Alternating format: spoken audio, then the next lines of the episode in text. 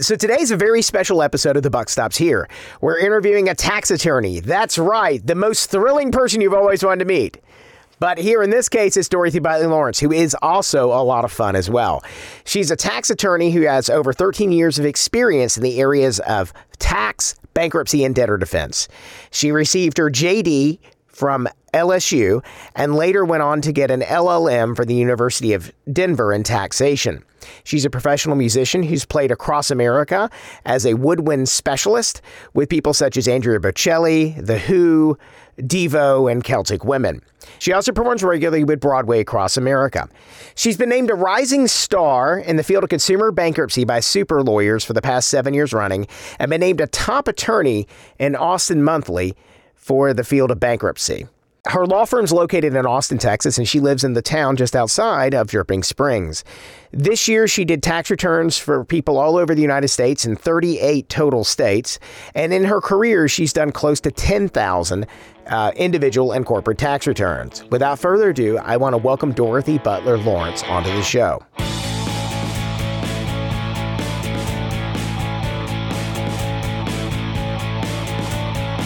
Um, so today, Dorothy, what we brought you on the show to talk about, uh, this is part one of two of this. And the first one is about um, kind of just kind of some some tough love tax advice. Um, she's not acting as your attorney in this matter, but just kind of things you need to know about uh, going out there alone in the in the land of uh, bookkeeping, uh, tax preparation, et cetera. So, uh, Dorothy, anything you want to say about yourself real quick? You hit everything, David. Um So yeah, I, I have prepared over five hundred tax returns every year. I do them for individuals, small business owners, large business owners, musicians, corporate types, and everybody in between. So um, I certainly feel like I have a pretty good grasp on the tax law these days. Um, I, something that uh, my listeners may not know out there, and this is something that happens occasionally, is uh, one of the big questions they always ask me is, you know, big, people understand that they have to do books. If for no other reason that they know that the I R S, the tax man, cometh, you know, once a year, and you have to you have to kind of meet that person, right? So uh, with that, what is really the, as you see it, what is the difference between kind of bookkeepers, you know, the enrolled agent, C P As, and tax attorneys, and and how do they kind of fit into this mix for business owners? Yeah, so the bookkeepers, um, for the simplest of terms, those are the guys that are crunching your daily numbers, right? So taking the income that comes in, putting in the deductions and the expenses, and, and keeping that profit and loss for us. That profit and loss is then what you're going to turn over to the accountant, the C P A, whoever else it is that's doing the tax return, so they can go deal with the I R S. The bookkeeper is not going to typically also do the tax prep. Some do, most don't. Um, for my purposes, my day-to-day when I'm operating is doing these five hundred tax returns a year. I'm not a whole lot different in that instance than the C P A or tax preparer. I am functioning as a tax preparer in that instance. The difference between having a tax attorney on your side is that if the I R S comes knocking, most C P As, tax preparers, those guys aren't going to deal with the I R S. They're going to then tell you, go get a tax lawyer. Well, if you've already had the tax lawyer on the side the whole time who signed the return, it's going to be a much smoother process for you if there is some sort of audit, there is some sort of question about a deduction or something that happened on that return.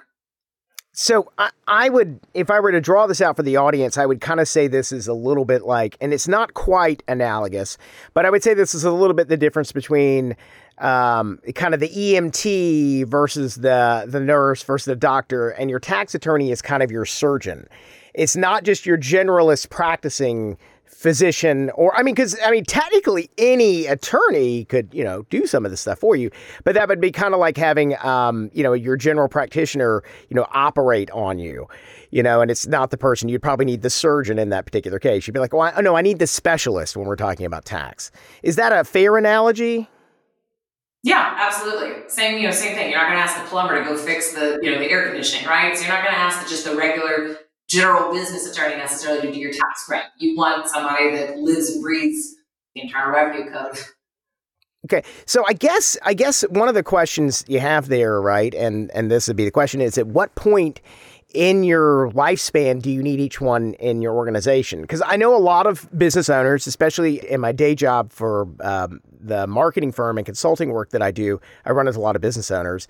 And it seems like a lot of small small business owners, they all know they have to do their books. But then a lot of them say, oh, well, I, I try to do my taxes myself.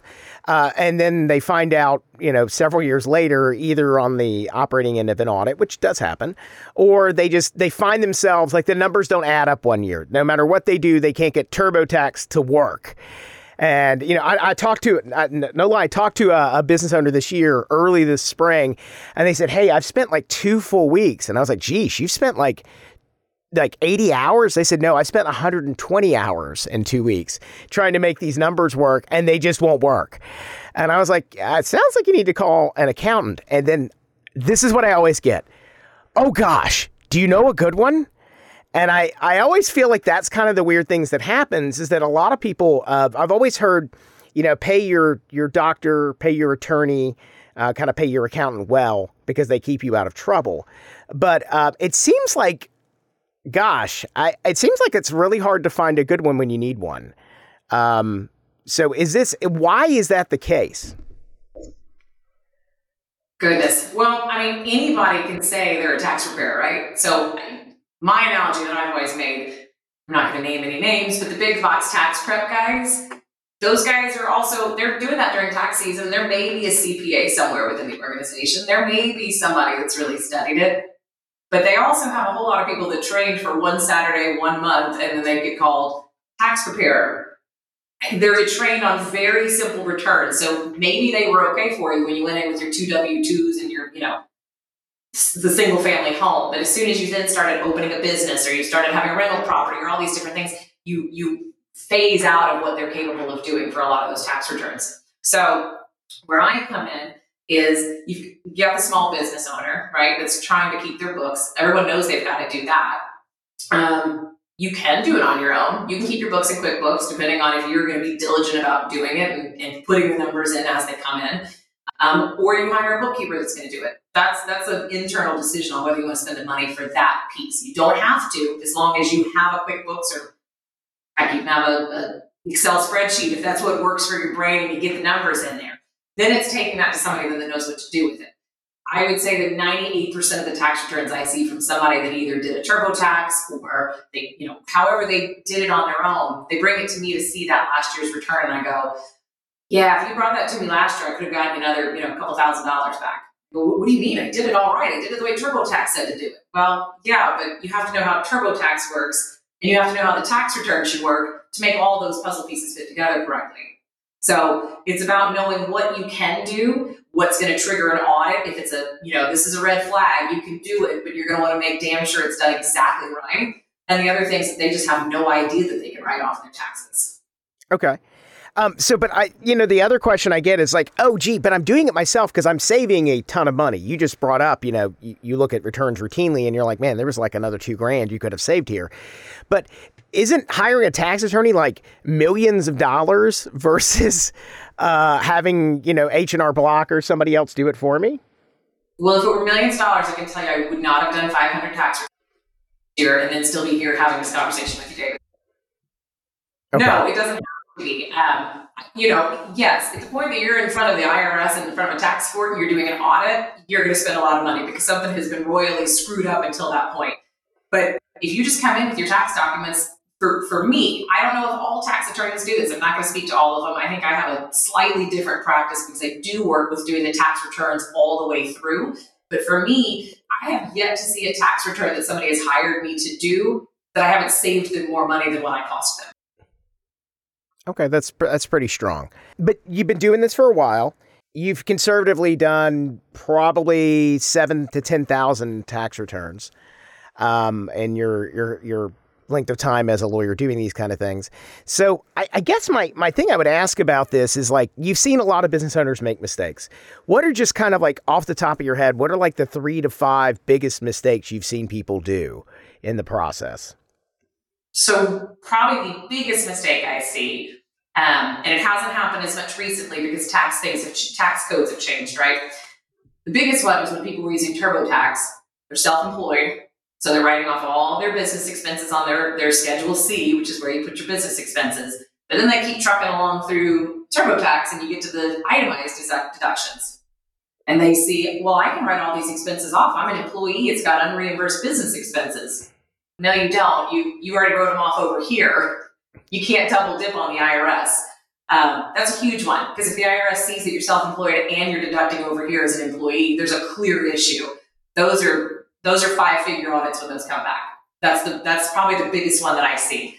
Um, the second one I would say is the home office. The number of people that come to me and don't that they haven't been taking a home office deduction, and particularly in the last two years now, everybody's working from home. Everybody's got a home office somewhere. And they're either terrified to do it because they think that's going to get them an audit, or they just don't even realize that they can be doing it. Um, it's, it's one of those that I tell people, you better be careful. You better either know what you're doing or have somebody that knows what you're doing. But that's a big one. Um, mileage expenses. If you're if you are still driving for work and going somewhere and you're self-employed, you could be writing off thousands of miles a year driving. I mean, for me, I used to drive all over the state of Texas and even come back to Louisiana for hearings. I have twenty-five thousand miles in a year from driving all around. Or, you know, my, my musician clients that are driving from this club to this club and all over the place. It's a huge deduction, but people won't take it because they don't know exactly how to do it. And again, the software that people may use to do it doesn't walk them through it. So, I mean, those are the big ones. You know, all the others are smaller. Just it, I have people that'll come in and you know, David, you, you're a musician too. Musicians don't sit at a table and not, not discuss music at that table, right? So if we're at dinner, we're going to talk about music. It was probably a business meal, but they don't they don't think about it. They just, well, yeah, every time I go out, we, we talk about music. I said, yeah, did you talk about the last gig you played or what's coming up or what do we need to buy for the next gig? Well, yeah. Okay, well, that was a business meal then. So it's things like that that just start to really, really add up that they're not deducting, and they should be. Got it.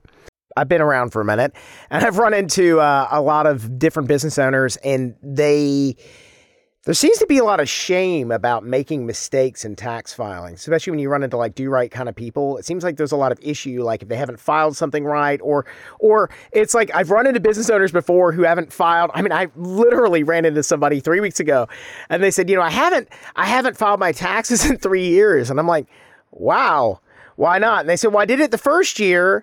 And then I was going to do it, and then it kind of, I couldn't do it without having filed the next year. And so now before you know it, it kind of snowballs, right? And it seemed like they had a lot of, um, and I want to say shame about it. It was kind of like they were embarrassed. Uh, is that something you run into a lot with people? I do. Um, you, you do get a lot of people that it seems that there's always some big event that happens that first year, right? I get the, I went through a divorce. I was going through a, you know, bankruptcy or whatever. They just don't file that one year. And then they come in and it's, yeah, I haven't filed in eight years. and they're and they're so worried about it. And they'll just keep putting it off and putting it off because they don't want to go to the person and say, yeah, I haven't filed in four years or whatever. And there's no big there's no big issue with doing it. We just you gotta get the tax returns done. Um, but yeah, there, there's far more business owners than you would suspect that come in and I haven't filed in three, four, five years. What do we do? Well, we file the tax returns now. Um, what are the kind of things you see business owners telling themselves about taxes and tax liabilities or something like that that you think kind of come back to bite them in the butt? I mean, I feel like we, you know, I feel like I keep rephrasing the same answer, and hopefully that's okay. But the biggest lie is that hiring somebody that's professional to do that job for them is not going to be worth the risk of paying them. Um, you know, get these small business owners. I only made fifteen grand this year. You know, I, I can't afford to pay for someone to do the taxes. Okay. But can you afford to leave all these deductions on the table that you don't know how to take correctly? I, I'll see taxes for people that are self-employed and clearly doing a very small operation of some sorts. And they'll just report, I made fifteen grand of income, and they won't write off a single thing. And I go, well, what did you do to make that money? Clearly you bought some office supplies or did something. And they're so scared to do it, but yet also don't want to pay, you know, somebody like me to go in and fix that tax return. They just don't realize how much money is actually getting left on the table. I mean, the number of emails that I will get during the season from clients that go, you know, holy, holy cow, I had no idea that, you know, last year I paid this much in tax. I gave it to you and I'm paying, you know, a third of that. Yeah, that's why you want somebody who knows what they're doing with the small businesses. Is there um is there any stuff that you've seen? Um, you just mentioned that the tax code changed, you know, um, a lot, especially for personal income filing and stuff like that in the past couple of years. Are there any major things out there that you would just kind of say, hey, you, you might want to look into this? I'm not, you're not advising anyone per se, but just like, what are some things out there that people haven't thought about or looked at? You, I mean, you mentioned the, the, uh, the meal deduction, but I mean, there've been meal deductions for years, right? So, but like, what kind of things have you seen in that that have changed that just people aren't availing themselves of? I mean, honestly, the change didn't, um, there was, there wasn't anything that got added to the, to the, the tax returns and tax expenses that people don't know about. You know, we lost things. Um, you can't take your clients out to the, to the, the basketball game anymore, right? Those are the things we lost, the golf course deductions and the basketball tickets and the concert tickets. That one really, really hurt, the concert tickets.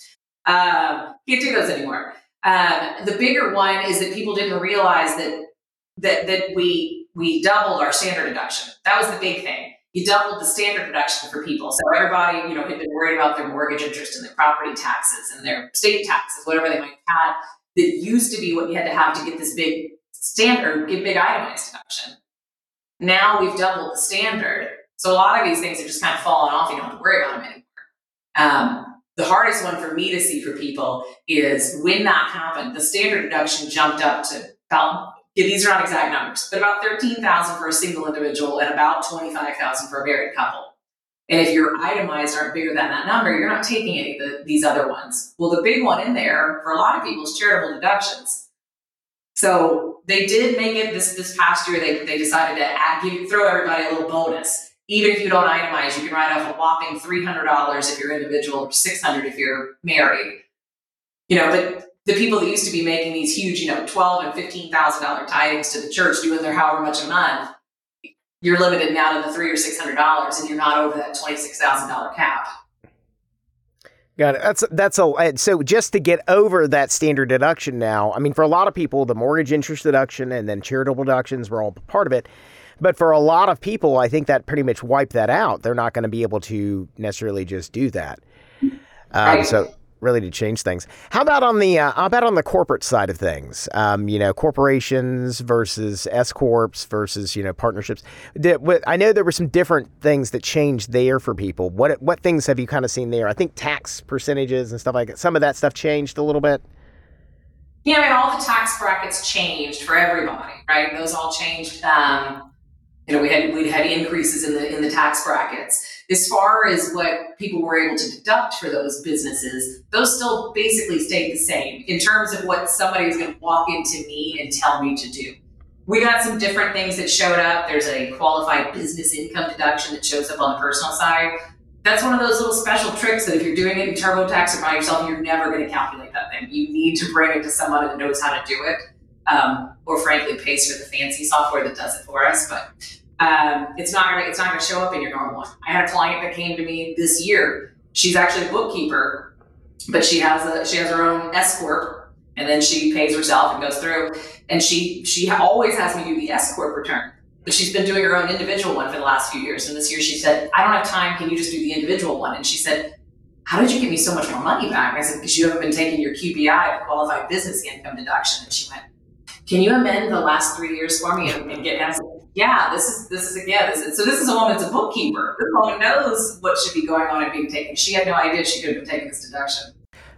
That's a, that's a really good thought there, actually. And I want to, I want to follow up on that. So at what point, so you run into a business owner who's been doing their own for the past three, four years or whatever it is, and you, they come to you finally in year five and they say, oh, you know, and you, and they ask what, just what happened here with your, your particular client.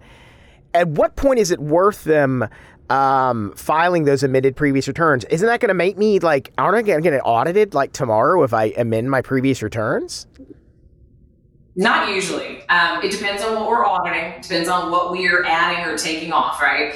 Um, the big rule, you never go back more than three years. If the I R S owes you money, you're not going to get that money back if three years from the filing due date have passed. So it's a, you, know, you gotta really think about it, because obviously your twenty twenty-one tax return, right? That's the one we just did here in twenty twenty-two. So, but we go back three years. Beyond that, there's really no real good reason if you're not, if it's not because you found out you actually owe the I R S. Um, So the follow-up question on that is, so if I owe Uncle Sam money, I got three years from when it was originally due. Not when I extended it to due. It's when it was actually due. Is that correct? No, no, you call Uncle Sam. They're coming after you forever. That's never stopping. Okay, it's okay. I, so I got that wrong. If Uncle Sam owes me money, I can only go back from three years from the date it was originally due. If I uncle owe Uncle Sam money, they can go back to when I was born. Exactly. Ah, I see. See, see that that's why they always win. What is it? Ben Franklin said there's only two things sure in life, death and taxes, right? Those are the two things. So bringing this all together, what are some strategies or things business owners should be start doing right now? If they're listening to this episode, even if they don't have a tax preparer yet, um, and they've got till, you know, March fifteenth next year to kind of, you know, look at that. What should they be doing right now? Year end, how should they be preparing for the next year? And then at what point should they start looking for this, the tax attorney next year to do their taxes? When should, what strategy should they be employing to do that? So kind of the, the breakdown. First step, if there's a bookkeeper, then you should be in pretty good shape, right? To then move forward in January, February, find somebody. If there's not a bookkeeper and you've been te- keeping the books, we need to make sure, are you up to date? Or have you sat on it because it's the holidays and, you know, like, oh man, I haven't put anything in since September, right? You get the business owners that'll call me in January and they go, okay, I want to hire you to do my taxes. And I go, well, where are the books? Ugh, it's going to take me a few months to get caught up. All right, well, that's the, that's the first step. Get the books done. This is the time to start making sure everything is in, in the books. It's, it's ready to go. Come January, you need to start getting on the phone, trying to find the right tax preparer for you, whether that is, you know, an accountant, a C P A, it is a tax attorney, whoever it is, start interviewing them. Um, and find out what it is that you need. Um, one of the biggest things I see for me that has been beneficial, I don't have anybody else in the law firm that'll do a tax return. So people interview me, I'm doing that tax return. I'm gonna do their tax return next year. I'm gonna do it ten years from now. They're gonna know when they come in, it's, it's me. A lot of firms, you may interview one person and if, if you might have a great connection with that person, but it may not be the person that's gonna be there next year or the year after. Um, the other biggest thing to think about when they're interviewing those preparers, find out how they handle communication styles. I work until two o'clock in the morning during tax season, so I'm going to be shooting off emails all night long asking for what I need. Also, though, as a business owner, if you come to me in August and you go, hey, Dorothy, I got a question. Can I can I write this off or is this something I can do business-wise? I'm always going to answer that question if you're a client of mine. Many tax preparers are not going to bother fielding any questions from somebody like that during the year. So you want to ask all those questions in that initial interview. Are you available for me to ask those questions? You know, do I have to come into the office? For me, the answer is no. I've got clients in New York and Alaska. They don't have to come to me. It's going to all be done remotely. But some people want to walk in and put the papers down. So it's asking all the things that are important to you and how you want to communicate and how you want to operate and finding somebody that's going to actually work in that relationship with you. Um. I had uh, one one question I, I still want to ask is, I mean, you're here and I want to ask these questions now. I've run into, um, I've had, a, I had a, a client of ours who asked me, because we do get this question, like, who do you do as your taxes? Who's your bookkeeper? How do you do this stuff? We get those questions a lot.